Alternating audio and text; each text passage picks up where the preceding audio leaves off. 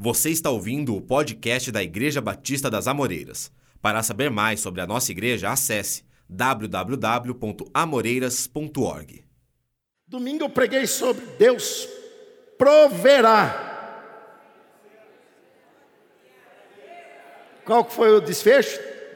Não sei como.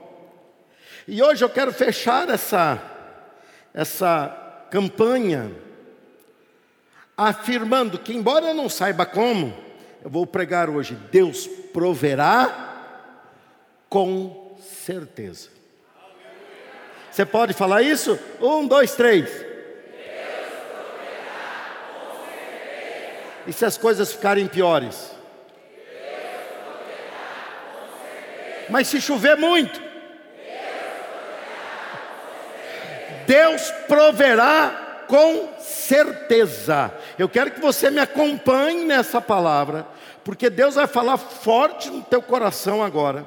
Você não vai mais reagir às contrariedades como você reagia até agora. Você não vai mais abaixar a cabeça. Você não vai mais se abater, sofrer, se cansar, se esforçar. Gente, isso é natural, nós somos seres humanos. Mas por sermos seres humanos, crentes em Jesus, nós não nos abatemos. A Bíblia nos fala assim: derrotados não, cansados, mas não derrotados. Nós levantamos a cabeça porque nós sabemos que Deus proverá com certeza. Deus proverá com certeza. Todos estão me ouvindo bem, mesmo quem está nessas regiões aí da galeria, estão me ouvindo bem aí no fundo, com clareza, beleza. Então vamos lá. A palavra certeza, quando nós aplicamos para o amanhã, ela é uma palavra que me incomoda bastante. E ela se repete várias vezes na Bíblia, em vários episódios. Vocês que me ouvem a pregar há algum tempo já me viram enfatizar isso, porque isso realmente me incomoda. Porque eu sou uma pessoa que penso, eu sou uma pessoa que raciocina, que avalia. E eu realmente não tenho certeza nenhuma do amanhã, a não ser que eu haja na confiança. Quando enfrentamos a crise mais aguda recentemente, nós vimos muitos investidores deixando de colocar seu dinheiro no Brasil. Por quê? Porque eles não tinham confiança que aquele retorno voltaria. Então eles compram em moeda forte, investem em moeda mais forte, que dê um retorno para eles. Homens confiam em carros ou cavalos. Na época do texto bíblico, essa era a maior força bélica que eles tinham, a rapidez do ataque em cima de carros e cavalos. Mas ali já, eles já falavam assim: mas nós que somos crentes em Jesus, faremos menção do nome do Senhor. Nossa confiança está no Deus da nossa vida. Por isso, por mais que o governo, que governos vêm, governos vão, de ideologias X, de ideologias diferentes, gente, isso aí não está no nosso controle, isso está no controle de Deus. Mas você, em quem você confia, em quem você espera, isso está no teu controle. Por mais que notícias, que situações durante o ano se montem contrários, eu, em Deus, posso afirmar, por mais que seja uma afirmação que me incomoda por ser limitada ao agora, eu posso afirmar que Deus proverá com certeza. Deus proverá. Bem, abra sua Bíblia, por mais que você esteja preso ao presente. Nosso Deus não. Falei bastante sobre isso domingo, né? O pastor Leandro ontem trouxe uma palavra assim muito importante sobre compromisso, sobre confiar em Deus, se comprometendo. E eu agora vou ler a palavra de Deus com você. É bom, hein? A palavra de Deus é algo maravilhoso. Quem está lendo, já leu Mateus 5 aí? Dá um glória a Deus, deixa eu ver. A gente começa animado o ano, né? É bom porque mudou, porque a maioria dos crentes, quando a gente lia a Bíblia toda, ele afundava na época do dilúvio. Chegava no dilúvio, em Gênesis, ele afundava, ele não entrava na arca. Nós começamos em Mateus, né? Tomara que você chegue aí pelo menos até... Não, vai dar. Vem na pregação determinação, que vai te ajudar, tá bom? Vem na pregação, terça que vem. Abra sua Bíblia em 2 Reis, capítulo 13, versículo 20 e 21. Deus proverá com certeza. Gente, você vai ter que me acompanhar com vontade, com força, porque Deus vai falar no teu coração. Você que está nos acompanhando aí pela internet, não se distraia, não converse na sua casa, não fique dividindo a tua atenção com a televisão ou com qualquer outra coisa. Abra sua Bíblia em casa também. Se você está nos acompanhando dentro do ônibus da igreja, também acompanhe agora, faça o teu culto onde você estiver. Graças a Deus temos a internet, Deus sabe no nosso coração e viu a tua vontade de estar aqui e que não pôde. 2 Reis 13, 20 diz assim: Eliseu morreu e foi sepultado. Eliseu foi um profeta que seguiu, ou que deu continuidade ao ministério profético de Elias. Elias e Eliseu são muito comuns em Reis.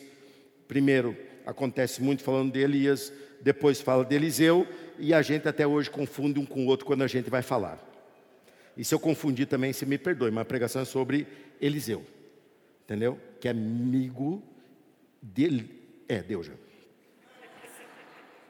Eliseu morreu e foi sepultado. Agora, olha que interessante.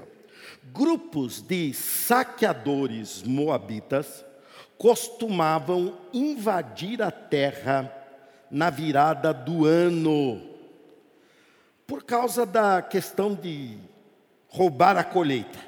Tá bem? Roubar a colheita. Certa vez, enquanto alguns israelitas sepultavam um homem, viram um desses bandos. Rapidamente jogaram o corpo no túmulo de Eliseu, porque Eliseu morreu e foi sepultado, você leu comigo. Jogaram o corpo no túmulo de Eliseu e fugiram.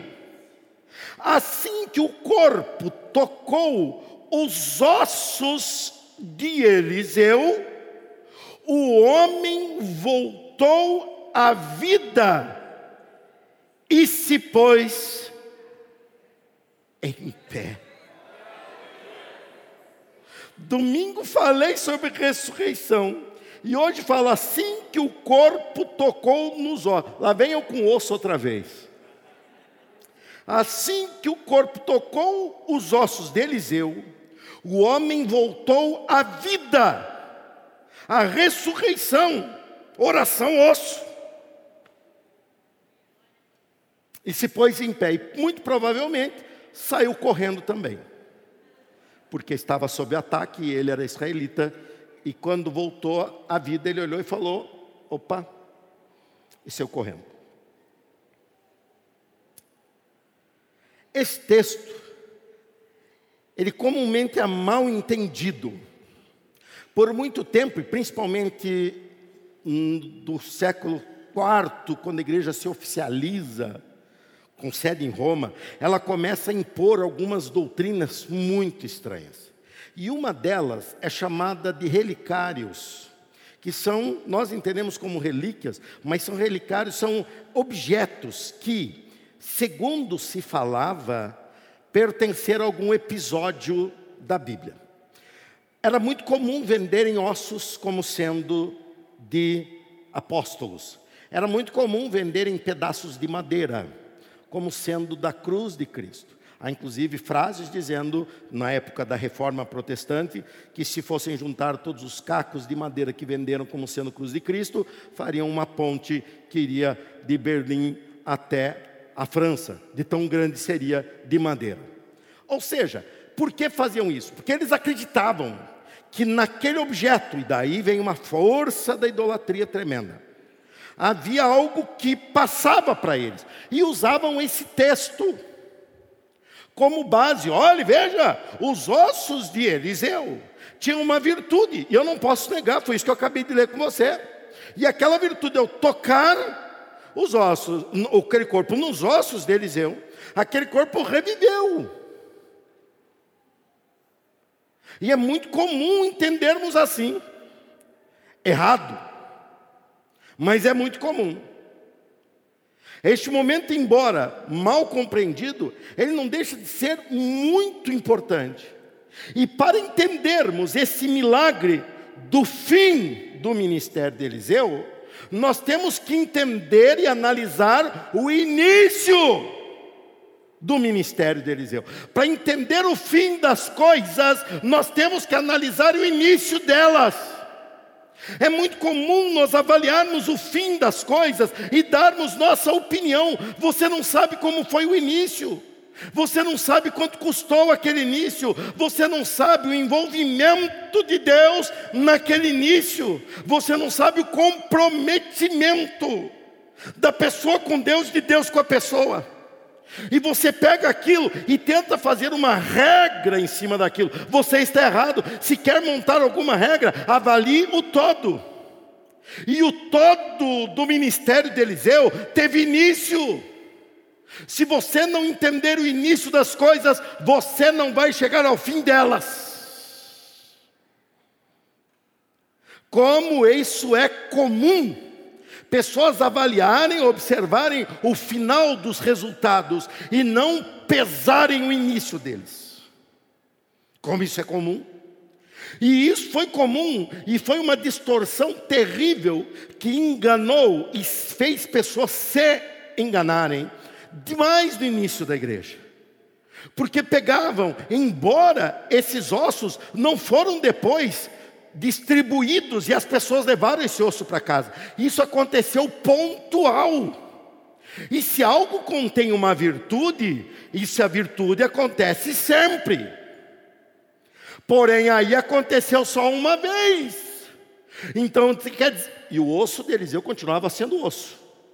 Ou não? Deixou de ser aqui? Descarregou? Não. Então, tem algo diferente aí que você tem que levar em conta.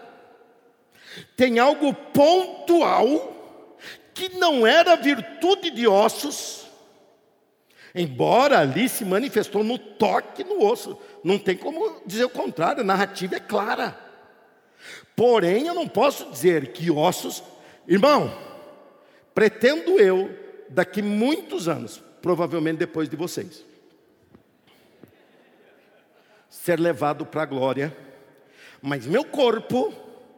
Assim como de Eliseu, se não for na volta de Jesus, em que seremos transformados, ele vai ser sepultado para um dia ser chamado à vida. Eu já estarei consciente com Deus, tá? Eu não vou ficar em caixão dormindo, não. Seu irmão que gosta de dormir, que fica falando, gente, fica dormindo. Eu não vou dormir, não. Eu não durmo direito até hoje. Depois, então, que eu vou dormir, negativo. Vou estar na glória. Se irmão nosso for no cemitério da saudade, onde eu vou ser lá, encaixotado lá, para me visitar, ô irmão, é sinal que eu pastoreei você à toa, porque você não entendeu nada. Mas pastora, não. Você veja que era tão comum os ossos de Eliseu, que eles estavam reutilizando a sepultura. Eram sepulturas de modelo diferente dos nossos, eram sepulturas caras, não era fácil ter sepultura, até hoje é assim. Ali era pior ainda. E eles reutilizavam, ao ponto de colocarem um corpo onde havia os ossos. E esses ossos eu não posso guardar como relíquia, porque eles não funcionaram mais.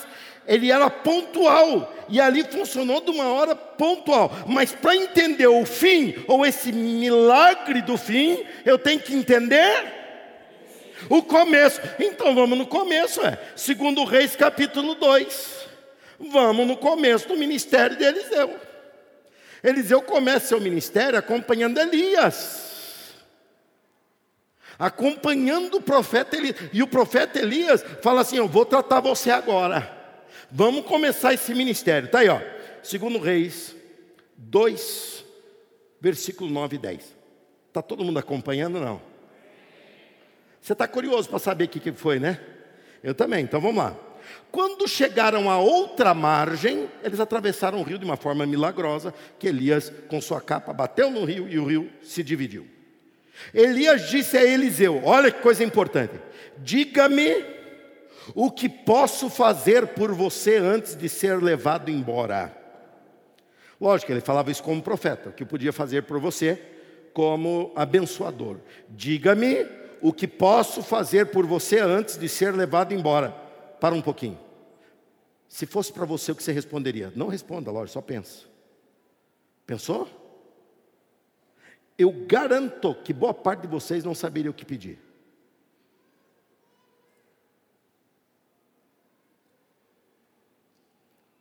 Agora você está se debatendo, falando, eu tenho que pedir alguma coisa.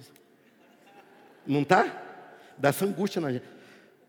Nunca venha para a igreja, num culto, sem uma expectativa. Isso não está no esboço, mas apareceu. Nunca venha para a igreja, num culto, sem uma expectativa. Eu sempre venho dizendo, Deus, ou o que o Senhor vai fazer para ser surpreendido, ou Deus, eu vou te adorar. E inevitavelmente, quando eu te adoro, eu sou mudado. E eu preciso ser mudado nisso aqui. Deus está no teu altar. Eu nunca vou à igreja sem uma expectativa. Irmãos, ontem oraram por mim, eu agradeço muito pelos 25 anos. Há 25 anos eu prego, não exatamente nesse púlpito, mas nesse púlpito, para parte de pessoas que estavam há 25 anos atrás. E agora, enquanto eu esperava o pastor Leandro me passar a palavra, fazendo a oração, eu estava nervoso. Eu falei, Deus, eu ainda fico nervoso para pregar. Na igreja onde eu prego há mais de 25 anos. É mais porque é hoje já, é um dia a mais. Sabe por quê? Porque eu estou trazendo o céu para a terra. Eu estou trazendo o céu para a terra. E isso é um desafio. Eliseu estava na ponta da língua e ele disse: peço-lhe que eu receba uma porção dobrada do seu espírito e me torne seu sucessor. Simples assim. Peço-lhe que eu receba uma porção dobrada do seu espírito e me torne seu sucessor. Elias respondeu: o que você pediu é uma tarefa difícil, mas Deus sempre tem um mas. Lembrem-se, o amor de Deus é incondicional. O restante sempre tem um mas. O amor não. Ele me ama incondicionalmente. Mas no restante, na disciplina cristã, no crescimento, no tudo, Deus fala, mas se me vir quando eu for separado de você, receberá o que pediu. Caso contrário, não será atendido. Uma condicional que afetava diretamente no resultado. Deus proverá com certeza. Primeiro ensinamento está aí, ó. É preciso você cuidar com o teu pedido. Pedir é coisa séria. Você pode repetir? Pedir é coisa séria. Você pode repetir outra vez?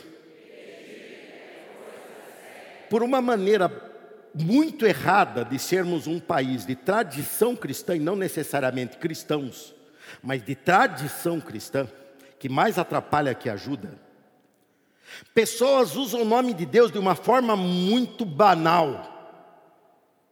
Ah, pede para Deus aí. Ah, pede para Deus aí.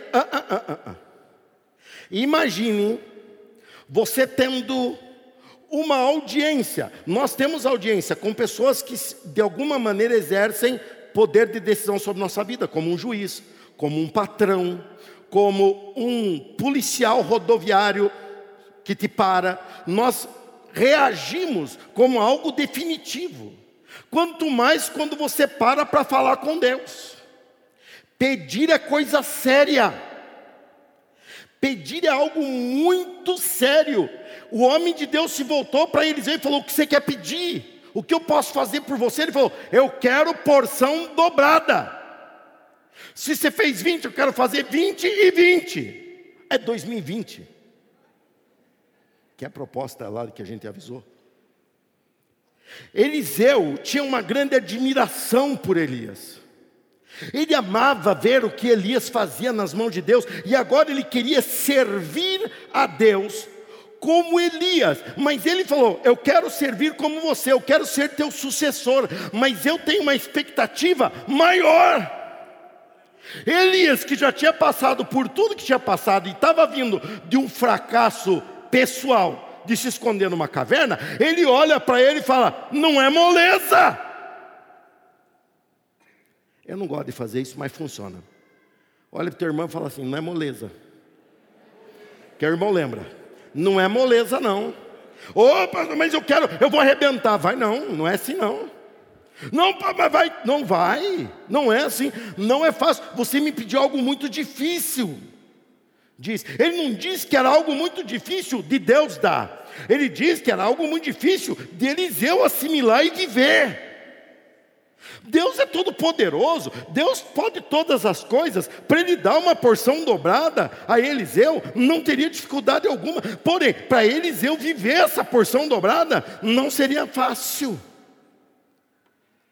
Você pediu algo difícil. Deus não fala através de Elias que foi algo desagradável a Deus. Muito pelo contrário, foi agradável a Deus ao ponto de Deus cumprir. Ele falou: me dá a tua porção, mas a porção dobrada. Deus está hoje à procura de corações que se apresentem diante dele, buscando algo de Deus maior para o futuro do que já foi no passado.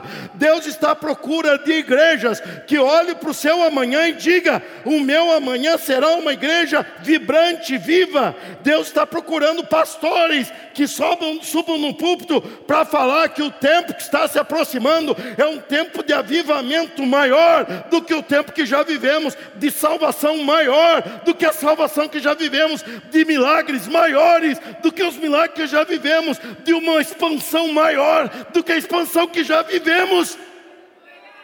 Mas não é fácil. Me pedindo alguma coisa difícil, mas que agrada a Deus. Deus está à procura de corações que não se conformem, que olha não salvação dos seus amigos e não entregue-os na mão de Satanás para a eternidade e no inferno, mas se incomode e ore e busque. Eu estou preparando uma mensagem, mas estou esperando passar um pouquinho, porque eu ando pregando muito marretado ultimamente.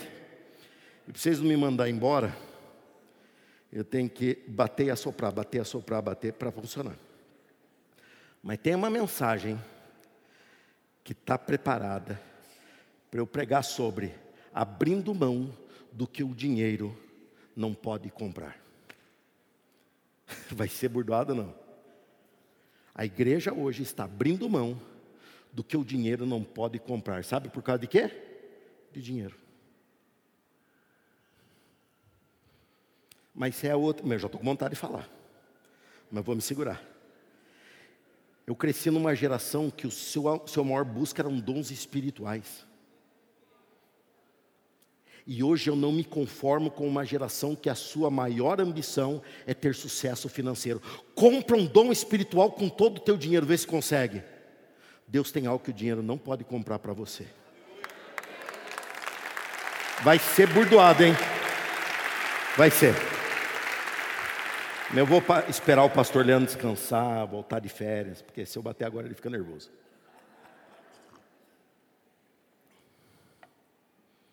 Pedir é coisa séria. Nós não paramos para considerar que pedir é algo determinante para o amanhã, porque Deus proverá com certeza. Nós estamos lidando com alguém, com um ser todo-poderoso que domina sobre o futuro. E quando nós falamos com Ele, Ele molda um futuro de acordo com o nosso pedido. Que coisa séria! Eu, na minha adolescência, no meu período de ainda criança, eu me lembro de orações indignadas, olhando para prédios, que depois Deus veio me trazer para um prédio de aparência muito parecida com aquilo que eu, na idade de 10, 9, 8 anos, por aí, eu olhava e falava, igreja tinha que ser assim, num lugar estruturado, num lugar de bastante ônibus, num lugar de que as pessoas passam e vejam, que tenha estacionamento. Eu olhei para isso, revisitei recentemente, há 2 meses atrás, esse lugar que hoje é uma igreja, que é a igreja do Luciano Subirá, em Curitiba. E tive a oportunidade de estar com ele em Brasília e falei para ele, a sua igreja eu profetizei, há 40 anos atrás, o lugar onde ia ser. E ele me contou como foi e como Deus praticamente o obrigou a fazer, alugar aquele lugar para ser igreja. Eu falei, como Deus é grande. E eu lá desejava algo que agora celebro junto com vocês. Você tem que olhar para o teu amanhã e começar a fazer um pedido. Mas, olha, é sério. Eliseu se voltou e falou assim, eu quero uma porção dobrada. E Deus o deu. Deus deu a Eliseu a condição de vivenciar exatamente o dobro dos milagres que Elias viveu. Olha que Deus zeloso esse. É a narrativa que está na tua Bíblia. Você pode ler em 1 e 2 Reis, você vai contar e você vai ver. Os milagres que Deus operou através de Elias foi exatamente a metade dos milagres que Deus operou através de Eliseu. Espera aí, temos um problema. Faltava apenas um. Pela tua cara, você não começou a entender, mas você vai entender. Deus falou, você quer porção dobrada? Então eu vou te dar porção dobrada. E ele viveu o dobro de milagres que Elias viveu. Mas faltava ali um milagre para fechar a conta. Por um milagre, ele morreu. Faltando um milagre para fechar a conta do que ele pediu. E você leu comigo, Eliseu morreu e foi sepultado. E Satanás olhou e falou, aí não fechou a conta, faltou um milagre e Eliseu morreu. Olha para mim, último ensinamento. Eliseu morreu, mas Deus não morreu.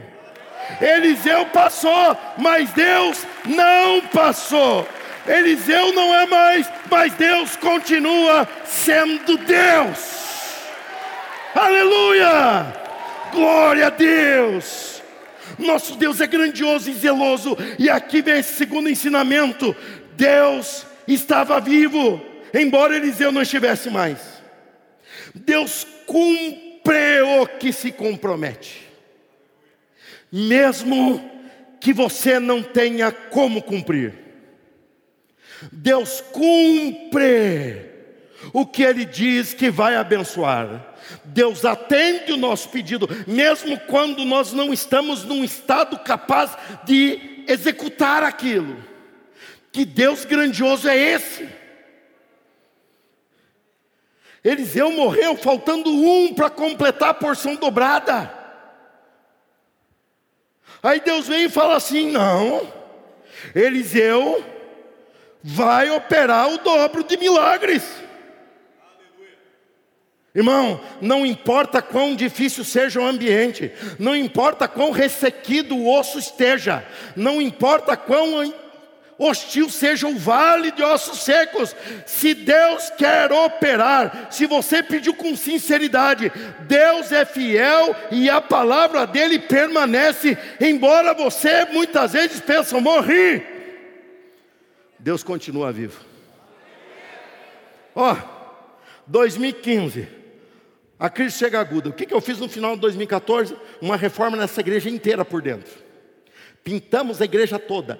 A parte de baixo ali da escola bíblica, ela estava toda tomada de cupim. Eu falei, vamos fazer, mas vamos fazer com excelência. Arrancamos aquele monte de cupim, jogamos fora. E refizemos a parte toda com salas boas para seminário, escola bíblica, com um átrio que as crianças estão usando demais. É uma igreja para 200 pessoas, gente. Com luz, com som, com tudo, está lá. E fizemos, irmão, tudo que fazemos aqui é enorme. Foi 500 mil reais nessa conversa. E eu falando, vamos. E o paizão, o que fez? O país deu aquela secada. Gente. Deus nos dá livramento na tempestade, mas muitas vezes Ele deixa o barco balançar e bastante. Ele não deixa afundar. Mas e cadê o crente para olhar o barco enchendo d'água e falar, não afunda? Não é mole, não. 2015 eu já tinha uma certa experiência de administrar a igreja. Falei, opa, vou usar toda essa experiência. Fiz análise e falei, não chega no fim. Não vamos conseguir honrar nossos compromissos. Pagando contas, pagando investimentos, empréstimos que fizemos para terminar esse prédio. Que foi de uma forma fenomenal. Gente, vocês não têm noção. E pagando tudo isso, como pagamos ainda a parte até hoje, todos os meses. Eu cheguei no altar de Deus e falei, Deus, o Senhor me passou o bastão para eu afundar, né? Mas eu não vou largar, não. Eu afundo. Mas morro no barco. Deus olhou para mim e falou, morreu? Eu falei, morri. Estou vivo, mas morto. Sabe quando você está vivo, mas é a mesma coisa que não tivesse, porque não resolve? Foi isso que eu fiz. Falei, Deus, teu servo Eliseu, morreu e já foi sepultado. E falta um milagre. E eu não fiz, não se cumpriu. Ele fala, peraí, você morre. Mas eu não. Aí eu comecei a acompanhar. Ei, irmão. Mas cada milagre que Deus fazia, através de pessoas totalmente improváveis. Pastor Luiz, que vivia mais intensamente comigo esse ambiente administrativo, a gente se impressionava. Tanto é que a gente ia atrás da pessoa. Porque a pessoa fazia uma oferta, que a gente tem a tua relação de dízimo, a gente sabe a tua realidade financeira. A pessoa fazia uma oferta que eu falava, meu Deus, essa pessoa está vendendo droga, não é possível, vamos atrás dela. Não, mas é ou não é, Luiz? É ou não é? A gente vai atrás da pessoa e falou, oh, irmão, não é por nada não, glória a Deus pela sua oferta, mas fala de onde veio, só para a gente ficar mais tranquilo, né? Não, olha, teve irmão que se converteu, já tinha uma casa, vendeu a casa. Quando ele vendeu a casa, o Espírito de Deus falou no coração dele, quando Deus te deu essa casa, você não dizimou nela porque você não era crente. E o irmão veio e entregou o dízimo de uma casa. Ele não tem um monte de casa, tem uma. E entregou o dízimo daquela casa. Eu olhei e falei, Deus, eu morri em 2015. E foi aí que o Senhor começou a me usar. Deus está vivo. Deixa eu completar a história. Que ano que estamos? Estamos aqui. É sinal que a minha previsão era de Eliseu morto. Mas a realidade dessa igreja é de um Deus vivo. É de um Deus vivo. É de um Deus vivo.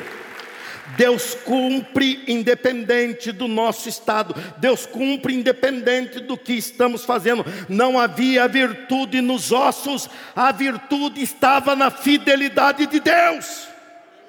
Não havia virtude num corpo que estava apodrecendo de um grande servo de Deus que foi Eliseu, mas havia uma palavra de Deus liberada a Eliseu dizendo, eu te darei porção dobrada, não importa que você esteja morto, não importa que você não possa nem orar, eu cumprirei a minha palavra. É isso que eu oro quando eu vou entregar meu dízimo no altar. A Bíblia me garante que para o fiel dizimista, Deus dará bênção, Deus dará uma prosperidade até gerações futuras.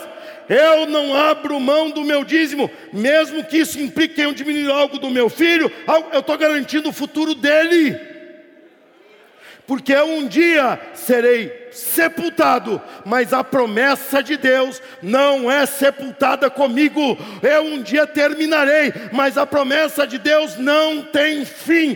Deus continua abençoando aquilo que eu em vida estou abençoando na presença dEle.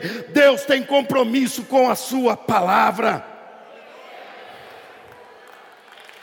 Deus tem compromisso com a sua palavra.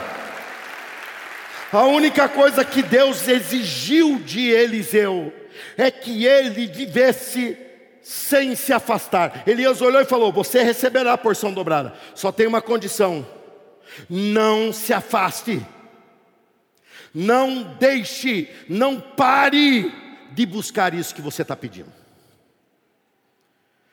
Gente, parar não é deixar de vir na igreja. Tem muita gente que vem na igreja, mas está parado. Não, pastor, estou aqui. Isso não quer dizer absolutamente nada. Deixa eu te dar um exemplo. Você de repente tem alguma doença, uma gripe, uma dor de garganta, alguma coisa. Você vai ao médico. Aí você foi ao médico. Isso melhora você? Sim ou não? É lógico que não. Você vai no médico, o médico fala assim: você precisa ou de repouso, ou de um remédio, ou de alguma coisa que seja remédio para aquilo, que combata aquilo. Você vai ao médico, mas não faz o que ele manda. Você vai melhorar? Não, é lógico. Mas eu quero ser lógico, porque tem muita gente equivocada na minha igreja. Não estou falando mal dos outros, não. Estou falando da nossa. Você precisa melhorar a tua saúde, teu condicionamento físico. Você vai lá e faz tua matrícula, a milésima matrícula numa academia. E você é tão tonto que você ainda faz aquele plano longo que eles falam: se você pagar 10, 12 meses, cai o preço, prejuízo, não devolve. Aí você fala: não, mas eu vou.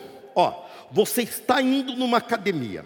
Você vai, lá tem TV, lá tem muita gente para conversar, lá tem até cantina em algumas academias. Você vai e não exercita. Responda para mim. É lógico, mas tenha paciência. Você vai melhorar teu condicionamento físico? Mas como não? Eu estou indo numa academia. Agora vai lá, crente, com o teu pastor, vem. Eu estou indo na igreja, pastor. É tão quanto ir numa academia e não praticar, ir num médico e não obedecer. Você vir à igreja e não viver a fé. Olha um exemplo, ó. Dá tempo de você correr, no final vai ter um obreiro aqui com a salva. Cheguei para você e falei: vamos dar uma oferta de R$70. Para 12 meses de cesto cheio. Aí o que acontece? Você olha e fala assim: eu não vou fazer. É um direito que você tem. É ou não é? Aí ele faz uma pergunta: você está aqui, mas você está dentro?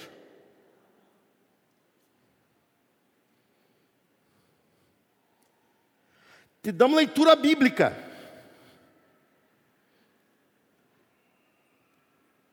Você não lê. A gente fala: ajoelha, por favor, irmão. Meu Deus, venha na escola bíblica, irmão. Venha aprender a Bíblia, porque eu não aguento mais crente falando besteira. O que você fala? É até aniversário para ir. De criança de 2 anos e você tem 50. Pastor, mas se a escola bíblica fosse outro horário? Tem, domingo às 9h. Mas tem que acordar cedo? Não, acorda tarde. Para o planeta para você chegar na hora.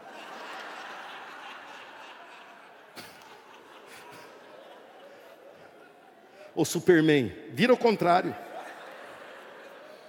É antigo esse, mas só os raízes lembram. Mas pastor, Eliseu não tinha que ficar andando junto com Elias. Ele tinha que estar ligado em Elias. Ele não ia ganhar porção dobrada por estar andando, falando: ai, você anda muito. Ai, mas de novo. Ai, mas estou cansado. Não, ele ia estar recebendo porção dobrada por estar se capacitando com o restinho de tempo que ele teria com Elias. Está se preparando para receber. Porque lembra que eu falei no início: Deus não tem dificuldade de dar. Deus tem dificuldade de achar quem pode receber. Eliseu precisava manter-se. Por isso, terça-feira que vem, vou pregar sobre determinação na ótica do Senhor Jesus, que é o centro do nosso ano. Você precisa reagir. Não adianta você não levar a efeito uma fé que você aceitou. Veja só, quantas pessoas vêm no apelo dizendo: eu aceito Jesus. Veja como esse número cai drasticamente quando as pessoas têm que ser batizadas. Veja como o número cai mais drasticamente quando as pessoas devem fazer algo.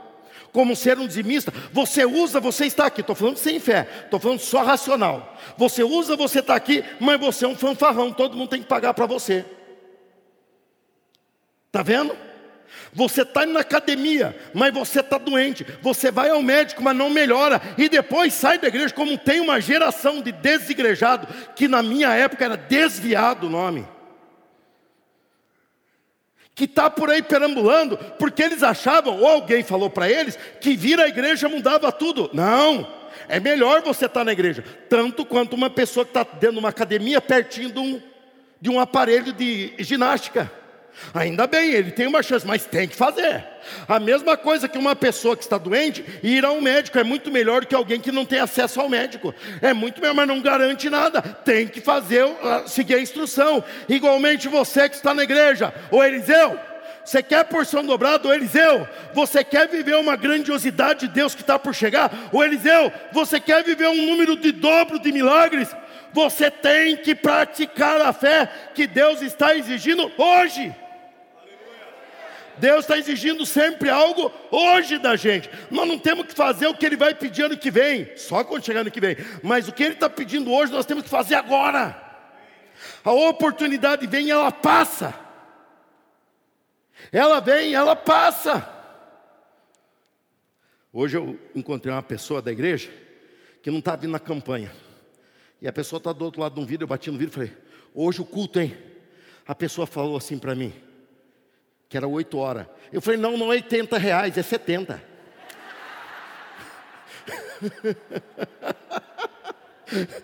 Eu saí rindo. Eu falei, meu Deus, eu estou convicto do negócio. Quando ele fez assim para mim, eu falei, não, não é 80, é 70. Porque era 8 horas. Porque ele não está no mesmo espírito. Porque não estava aqui. E isso está passando, está acabando essa campanha. E ele não aproveitou aquele momento. Eu estou aproveitando, como disse o pastor Leandro aqui. Eu fiz no domingo de manhã, fiz no domingo à noite, fiz na segunda, fiz agora também, está no altar de Deus. Aí depois, lá no final, você vê osso ressuscitando situações, você fala, ah, esse osso é milagroso. Você está avaliando o fim sem considerar o início. No início eu semeei 70 no altar de Deus. Agora eu vou colher 12 cestos cheios. É a prática de Deus. Eliseu, você terá o dobro. Você terá o dobro. Você viverá o dobro. A fidelidade de Deus. Deus proverá com... A nossa garantia é a fidelidade de Deus.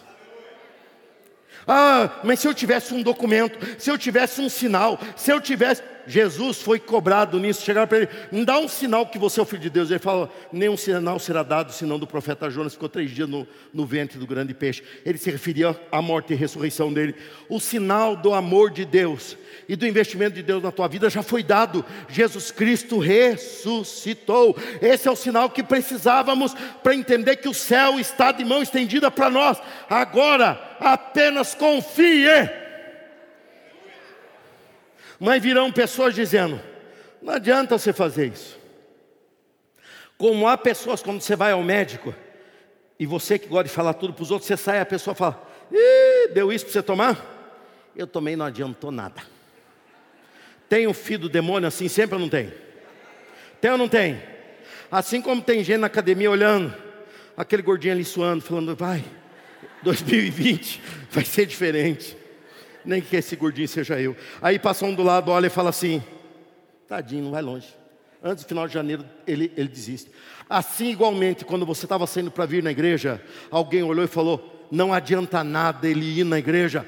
O que os outros falam não determina a tua vida em Deus, mas o que você fala no Senhor determina a tua vida e até o que Deus vai fazer através de você depois que você não estiver mais nessa vida. A palavra de Deus continua sendo fiel. Nós não temos garantia nenhuma a não ser o fato de Deus ser fiel e fiel para sempre, porque Deus não passa como Eliseu passou. Deus permanece até hoje abençoando aqueles que creem nele. 2020 está só começando.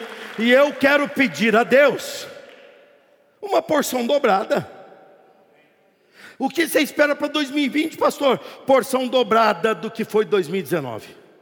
porção dobrada de salvação, porção dobrada de bênção na vida de vocês, porção dobrada de você buscando a Deus mais e mais, porção dobrada de dons, de retiros abençoados, de pregação ungida. Eu quero porção dobrada. Deus está à procura de Eliseu no nosso tempo para dizer: eu quero o que Deus fazia através de Elias, mas eu quero o dobro.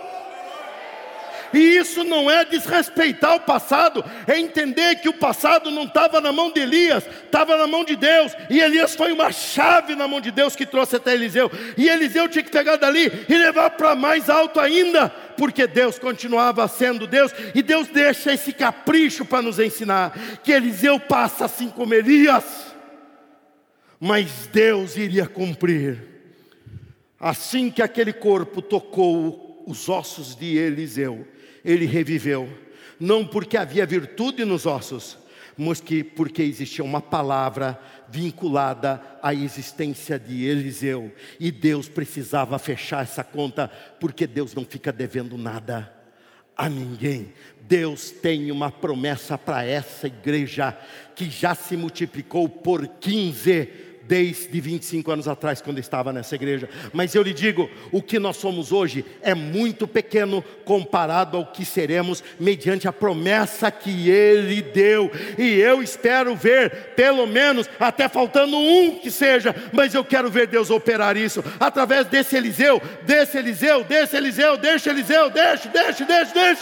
Deus é fiel, e a fidelidade de Deus me obriga a afirmar: Deus proverá com certeza. Se coloque em pé, vamos orar. Oh Deus, eu poderia falar sobre isso até o final do ano, e falarei, mas eu quero que hoje você seja abençoado e leve isso com você.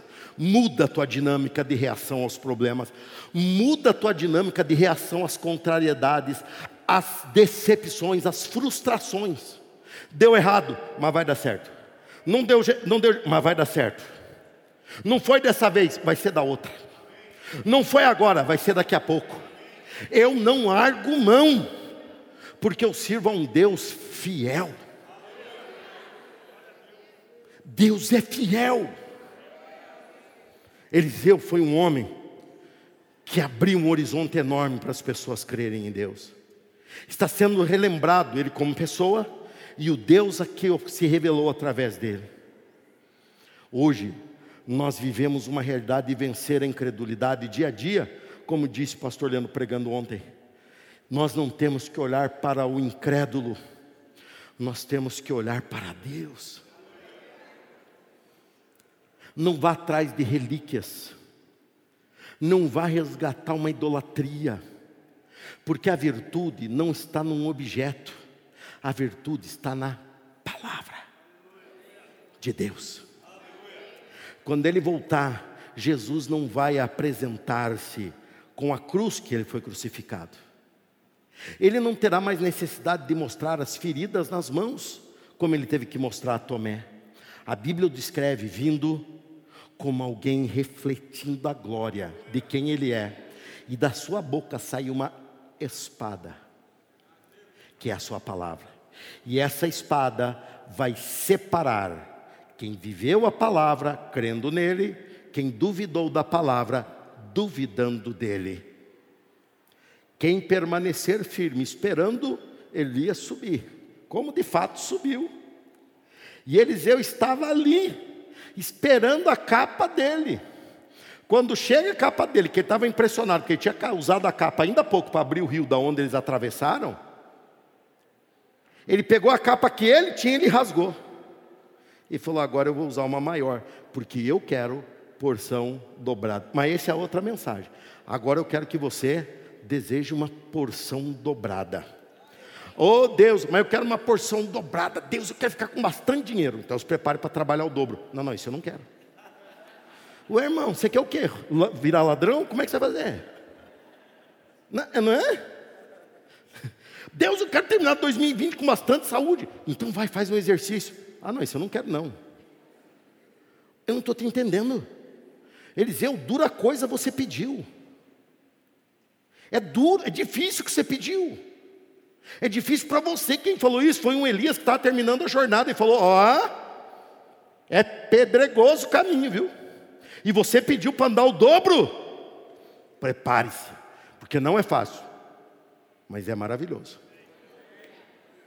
Deus, eu quero viver o dobro de salvação de almas. Prepare-se para falar o dobro de Jesus. Deus, eu quero viver o dobro da tua unção. Dobre teu tempo de oração, dobre tuas vezes de jejum, dobre tuas ofertas, dobre. É uma ação e reação. O amor de Deus por você está aqui e não muda. Mas todo o restante existe um mas. Mas se você buscar, você alcançará. Se não buscar, você não terá o dobro. Você está no momento de ou entra na porta ou volta para o deserto. Eu quero que você entre nessa porta com Deus. Eu quero que você viva uma dinâmica diferente. Eu quero que sábado você esteja na escola bíblica, 7h. Você venha, tem professores apaixonados aqui te ensinando. Se você vem no culto de domingo de manhã, venha às 9h, tem para você, tem para o seu filho. Muda a dinâmica, muda a tua dinâmica de busca. Eu mudo a minha, gente.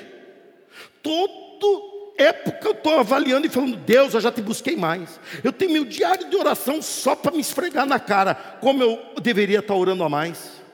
Eu me avalio em Deus. Que isso, pastor, o senhor já chegou lá? Não cheguei, mas estou caminhando. Estou caminhando. Deus tem um projeto com você.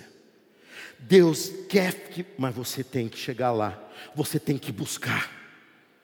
Deus proverá. Com certeza, eu não sei como, você sabe? Deus proverá, não sei como, você sabe? Mas será com certeza, porque Ele é fiel. A palavra de Deus não muda, Ele cumpre. Você ouviu o podcast da Igreja Batista das Amoreiras. Para saber mais da nossa igreja, você pode nos seguir nas redes sociais, Facebook, Instagram e YouTube, com o nome IB Amoreiras.